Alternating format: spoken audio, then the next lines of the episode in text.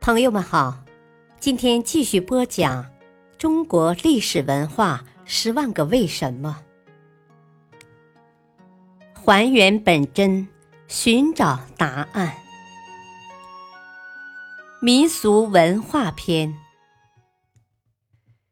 为什么要过腊八？腊八节，顾名思义，在农历腊月初八。我国民间通常把农历十二月称为腊月，因此许多与腊月有关的习俗或节日，往往也被冠之以“腊”字。但由于秦汉以前各朝各代所使用的历法不同，因此腊月所处的具体时间并不一致。一直到秦汉统一历法后，才确定了腊月的具体日期。这个规定一直沿用至今。为何将处在冬末春初、新旧交替之际的岁中之月称为腊？说法很多，比较有代表性的有三种。其一，腊从肉，裂生。《礼传》称：“腊者，猎也。”盐田猎取禽兽，以祭祀其祖也。古代人们趁年中农闲外出打猎，一来多储备食物，以弥补粮食的不足；二来将猎来的野兽祭祖敬神，祈福求寿，避灾迎祥。其二，古代将干燥的物体称为腊。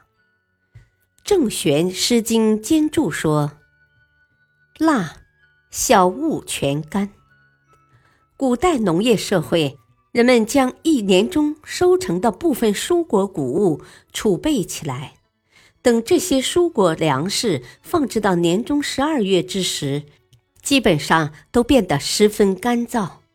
因此，年中十二月祭献神灵用的贡品，当然全都是干物。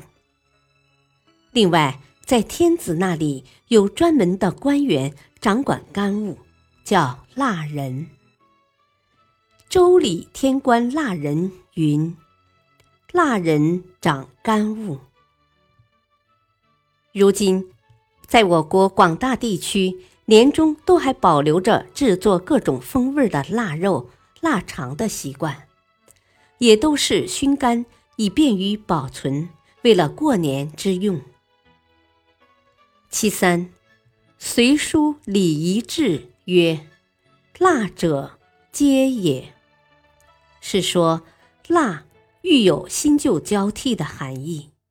按照我国传统历法，每年的农历十二月乃是一年的终结，同时亦预示着新一年即将拉开序幕，因此便有了“腊者，逐意迎春”的说法。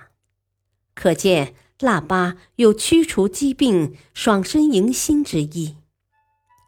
民间还有这样一些童谣：“小孩小孩你别馋，过了腊八就过年。